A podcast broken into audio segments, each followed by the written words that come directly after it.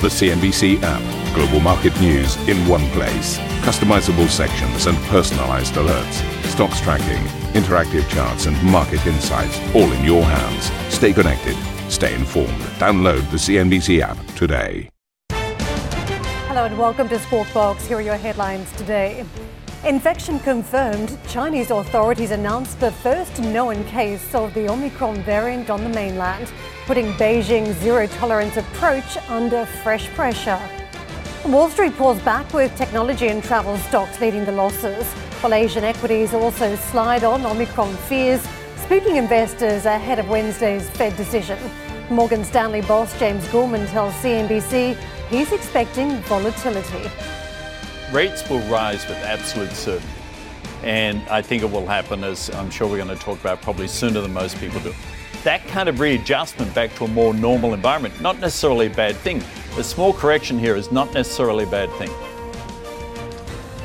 Elsewhere, the Australian biopharma giant CSL announces plans to acquire the Swiss drug maker Vifor Pharma in a deal worth $12 billion. Plus, top marks for the UK's largest lenders as they pass the Bank of England's latest stress test, uh, whilst the central bank says it has no plans to change its position on bank dividends.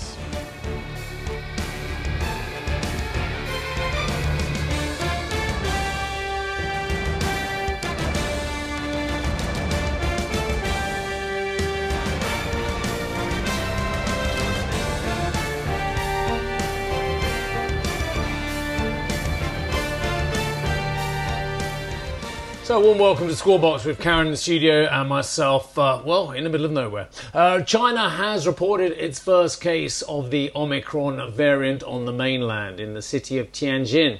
It was detected in a traveller from overseas, apparently, and comes as Beijing pursues a zero tolerance approach to COVID. The Omicron, uh, Omicron variant now accounts for at least 20% of confirmed cases in England. Uh, the UK Health Secretary Sajid Javid warned the new variant makes up 44% of cases in London and will become the dominant variant in the capital over the next 48 hours. Well, apparently, there were lengthy queues seen around the country as people lined up to secure their booster jab whilst the country's vaccine booking website crashed amid a surge in demand. Although I do know that many people I heard I did manage to get on, so I don't know how long the crash was for. Well, Mr. Javid outlined the scale of the task facing the UK as authorities look to ramp up daily vaccinations. That we have the jabs. The challenge now is to get them into the arms. To meet our ambitious target, the NHS will need to deliver a record number of jabs until now, the highest number of jabs that we've delivered in a single day in the UK was over 840,000. We'll now will not only need to match that, but we will need to beat that every day. But we can, and we've got a plan to try and do it. Slightly unusual markets in session yesterday. We had that tailwind from Wall Street on Friday where we wrapped up on the inflation numbers. We still had fresh records on the S&P 500. However, the mood music just seemed to change during the course of the trade. We had a lot of news crossing around Omicron and in particular an update early on European time from Ox- the uh, Oxford University about the impact of uh, the uh, vaccines on the latest variant as they conducted some studies. And the market just picking up on some of those trends. Of course, the language here from the UK too around what we're seeing. And what we had a sell off. Uh, don't forget, well, there was always a risk event around this week. Just about every major central bank on the planet is meeting this week, all the ones that investors care about, namely the Fed, the ECB, Bank of England, and beyond, a lot of major central banks. And so there was always concern that you might see just a bit of a pullback from some of the high ranges on stock markets, uh, given the event risk around these central banks, all discussing major policy action. So, an excuse may have been enough just to spook investors from uh, some of the, the more optimistic uh, trades they've had on. That happened in session. You can see the Dow pulling back down nine tenths of a percent, the S&P 500 down a similar tune, and tech stocks as well. When we talk about uh, whether we've got a more hawkish Fed accelerating the taper program and uh, potentially spelling out the case for rate hikes next year at a, a, faster pace. That's a big one for the markets and particularly technology names. Now, US travel stocks, uh, what we saw a retreat was in some of those real reopening themes, particularly the tourism sector. We had a, a fall of almost 5% on American Airlines, 3.4 on Delta, Carnival and the cruise shipping business, uh, you can see falling under pressure, and uh, 2.5 off Hilton. So across the board, we saw a bit of a give back to the trade. I want to take you elsewhere, and what we've got on Treasury markets uh, has been a flattening of the curve.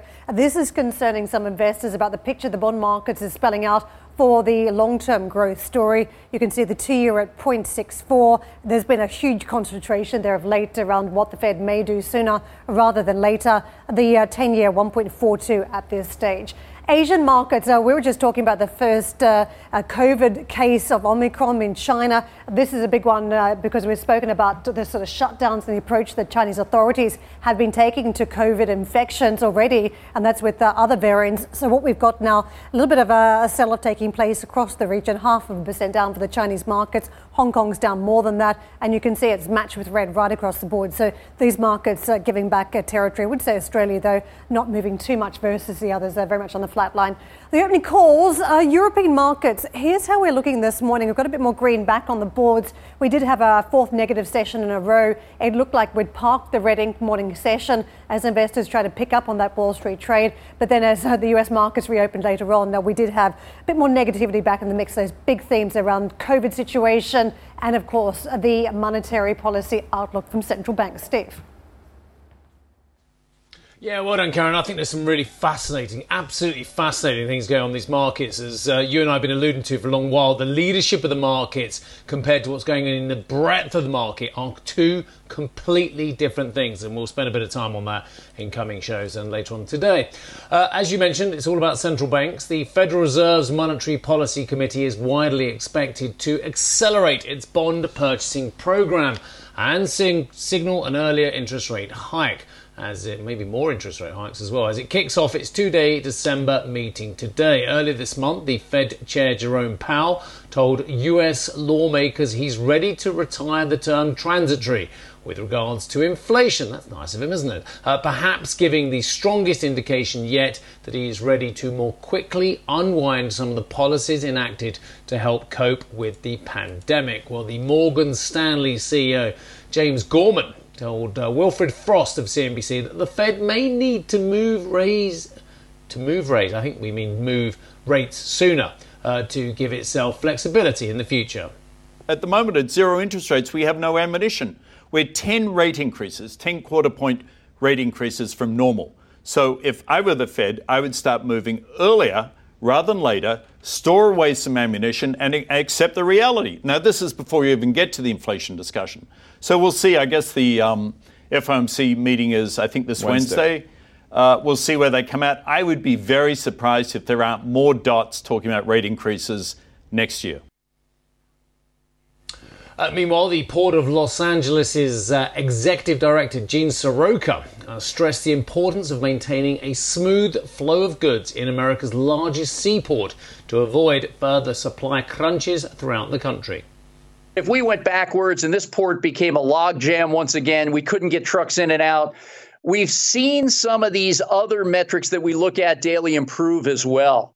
The amount of time it takes for cargo to get loaded onto a train and moved out to the interior of the country is down to two days. You may remember it was as high as 13 and a half days just several months ago. The amount of time it takes for truck cargo to get out has been cut almost in half since we started talking about these fees. So it would take a complete reversal. Again, we want to keep moving forward, keep improving the supply chain in areas that we can make a difference. So, Francesco Pezzoli joins us now, FX strategist at ING. Francesco, thank you very much indeed for joining us. Um, I was a little bit dismayed at some of the copy that came over from you, actually, and, and that is that people are already beginning to take their positions off ahead of, of the last major events of the year. I mean, it is that time of year, Francesco, where if you've made a bit of money on your dollar long, maybe you want to trim it as well. But are people just saying mm. this is an end of year trade or actually an end of the trade? Uh, well, we, we don't really think it's it's a good moment to um, kind of close those um, dollar long dollar positions, uh, and that's because we um, expect, as um, uh, it appears to be mostly consensus, admittedly, that uh, the Fed will indeed accelerate the pace of its tapering um, by um, signaling kind of 30 billion more um, in in January and uh, 30 billion more in February. This basically puts them on track to end QE in uh, in March, and we think this will be a pretty hawkish signal considering what's going on with with Omicron, and we um, are a bit doubtful that this is fully priced in by the market. We think there's still part of the market that is pricing in uh, some Omicron related uh, kind of concerns by the Federal Reserve that at this moment, in our view, seem should be uh, more than offset by um, kind of uh, the, the, the, the, quite um, uh, substantial um, concerns about inflation. So uh, we think overall there's still room for the dollar to stay supported into into year end, um, especially this week. This appears to be really the last week where we can see some uh, kind of big uh, directional moves in effect with all these uh, central bank meetings. Uh, then it should uh, all be much quieter um, towards the end of the year then we might see the dollar kind of um, give away some of the recent gains. Uh, but for this week, we think uh, it's still a, a, a, long dollar story. Okay. Um, a lot of concern, of course, and aired on this channel about um, policy mistakes as well. And there was a terrific line, whether you agree or not with the man, uh, Mohamed El-Erian, talking to our very own Becky Quick yesterday. Uh, and it's on CNBC.com Pro as well, calling inflation transitory uh, this is the line from El-Erian. The characterization of inflation as transitory is probably the worst inflation call in the history of the Federal Reserve, and it will result in a higher probability of a policy mistake, said Mr. El-Erian yesterday. What do you feel about that? Well, it's pretty clear that the, the, the Federal Reserve had to take um, a pretty unusually uh, fast uh, turn um, when it comes to the uh, whole um, kind of inflation story. Um, but but obviously it's it's probably due to the fact that uh, these are kind of still very much uncharted mm, territory when it comes to the reaction and the uh, the economic reaction, the policy reaction uh, to the uh, to the pandemic. So um, obviously this this is quite surprising to see kind of the Fed uh, moving from what we uh, had um, in in kind of mid this year, where we we're talking about average inflation targeting and now now we're talking about rate hikes uh, in just in a, in a couple of quarters from now. Uh, but uh, but I think the Fed has made the adjustment uh, relatively smoothly, uh, considering how things have changed, and they're still on, on a decent track to do the right thing at the right time, probably. Francesco, it's Karen jumping in. I want to get some calls on this week. We've got so many central banks on the ticket, and it feels as though, as we've been talking, uh, this dollar is king story is coming through. The Fed narrative is particularly strong. So, any central bank that can wrestle the conversation away from the Fed may see some resulting move in the currency. Is that the way you view it? And which uh, central bank do you think will be the one that moves the market this week? Well, we think uh, the Fed, as I was saying, um, expected to be dollar positive. Uh, the ECB um, should, in our view, be uh, kind of euro negative or in in any way uh, kind of cap the ability of euro dollar to uh, sustainably uh, kind of go back above 113 in, or towards 114. And the reason for that is that we expect the ECB to introduce a third purchasing program once um, the um, PEPP is discontinued in um, March. So um, we think um, this this kind of the policy divergence that has been a driver of kind of eurodollar weakness, the Fed ECB policy divergence uh, should continue uh, to widen uh, this week. Uh, when it comes to the Bank of England, we don't expect a hike um, uh, this week, but probably mostly in the price, they should remain on track for a uh, for a hike in February. So um, we expect some only marginal weakness in sterling. we expect some decent upside for the Norwegian krone as the uh, Norges Bank is uh, uh, set to hike rates. And Francesca, when you look out into next year, uh, we've had a lot of movement around the dollar, and as we've been talking about, it's just been very hard to, to really step away from the greenback. But is it time to start thinking about positioning again in some of the risk on currencies? Yeah, we, we, we think that um, kind of the dollar, we still expect the dollar to stay supported next year, uh, but uh, this is not a, a, view across the board. We think that um, the kind of the low yielders may um, can be remain the uh, biggest victims of dollar strength in 2022, uh, whereas pro-cyclical currencies, uh, especially some of them, were particularly like the Canadian dollar, and the Norwegian krone, um, can uh, kind of continue to outperform. They have strong domestic stories. They have a, a, a prospect of tightening, uh, ongoing tightening in Norway, a prospect of tightening in Canada. We particularly like the Canadian dollar because it's a very interesting product trade for uh, a solid US growth story. Uh, so we think there will be a lot of local stories uh, next year, but in general, we still expect the dollar to stay supported. And where does it leave the so-called safe havens like the Japanese yen? Because we have seen uh, fairly strong movement in, in, 2021, and typically when you have some volatility in the Japanese yen, you can see it snap back in the opposite direction. Well, this this um, not really much our case. Um, we we still uh, look at the Japanese yen as mostly uh, a function of, of uh, US interest rates. And um, our, our, rates team is still calling uh, for, a, uh, for a rise in uh, interest rates in 10 year uh, treasuries in 2022. Uh, obviously, there has been kind of the demand and supply story there going on, and a lot of buying um, by central banks. As this is scaled back, we think there will be more upside room for um, back end yields in, in US treasuries. And this should um, kind of in the in in the next four quarters, in our view, uh, continue to drive kind of dollar yen higher. Um, Francesca, just a quick one on the bemused um, situation that we all are regarding what's going on with the Turkish central bank, which appears to be run out of the president's office at the moment as well. How's that experiment going to end? Uh, well, it's it's very unclear. Uh, I think that um, I mean this will be the last meeting of the year. Uh, markets are expecting another cut, and uh, the lira is coming off pretty strongly again. Uh, I think for now it's it's very it's it's very hard to uh, kind of pick uh, the lows in um, in in the lira at this moment.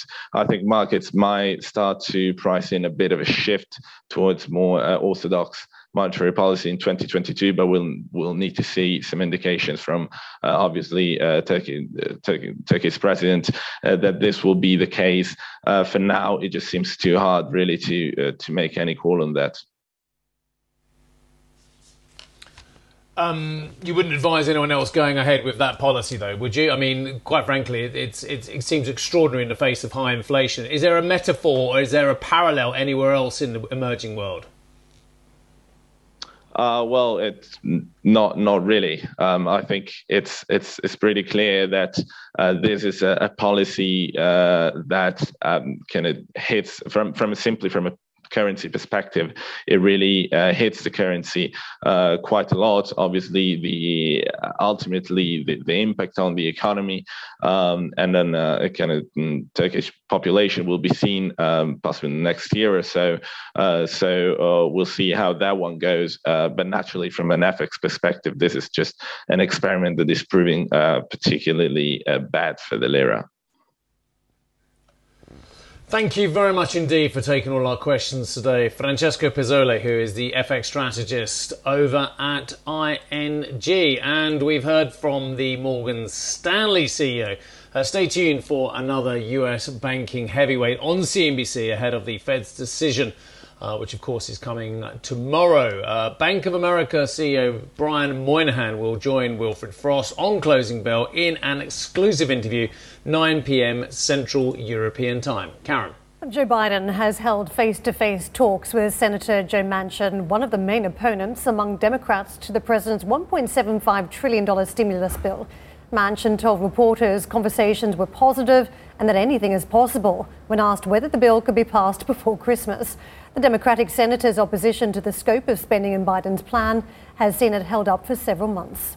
Well, coming up on the show, we'll speak with Software AG CEO Sanjay Brahmawar as the German group gets an injection of fresh capital. Don't miss that first on CNBC interview. And for more on how the Omicron variant is rattling markets ahead of Wednesday's Fed decision, check out the Squawk Box podcast.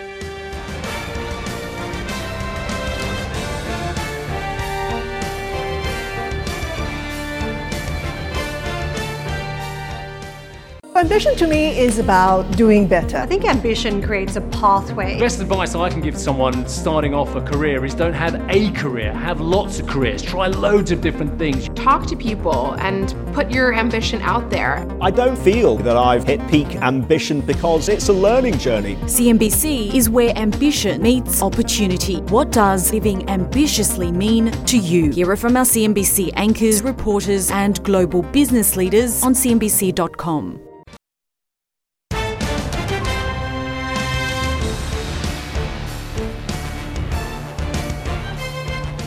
Welcome back. OPEC has lifted its demand forecast for the first quarter 2022 by 1.1 million barrels per day, on expectations that the variant, uh, Omicron that is, will only impact markets moderately. The group expects demand at 100 million barrels per day in the third quarter of 2022, that is as previously forecast.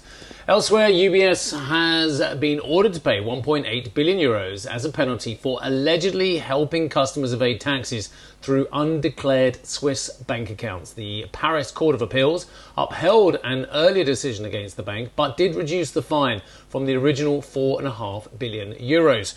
UBS was ordered to pay 800 million euros in damages and a confiscation order of 1 billion euros. The Swiss lender says it is evaluating the decision and may appeal.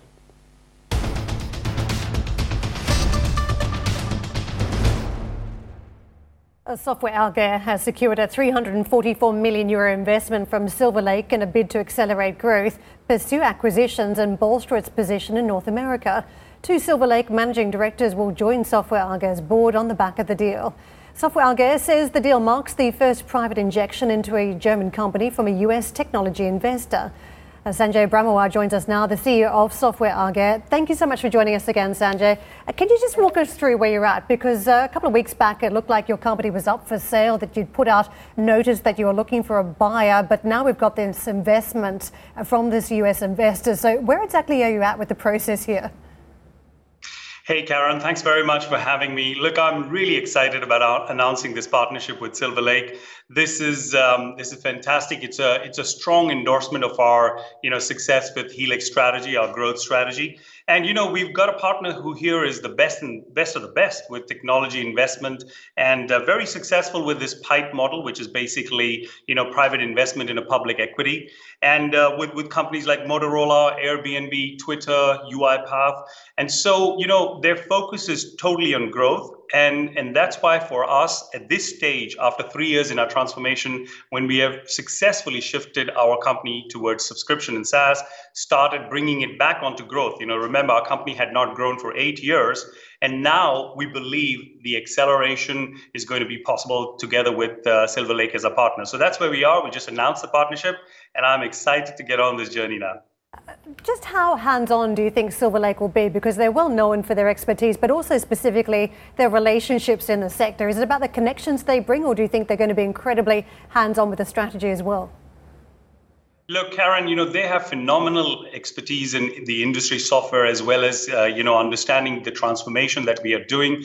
You know, we're getting two um, real strong transformation experts, Christian Lucas, who's the uh, MD of, uh, of EMEA, co chair of uh, EMEA, and we're also getting uh, Jim Whitehurst, who is the ex CEO of Red Hat. So we're bringing two very experienced senior execs onto our supervisory board that will help will be heavily involved in you know shaping the next phase and also helping us uh, um, ways of accelerating. One of the areas very much our presence in north america as you know we've been building building that and now we're going to even further accelerate that. The second thing really is the uh, mergers and acquisition uh, program you know and we've been we've been working towards getting the company to a position where now we can combine our organic growth with inorganic and we believe together with silver lake we can really accelerate this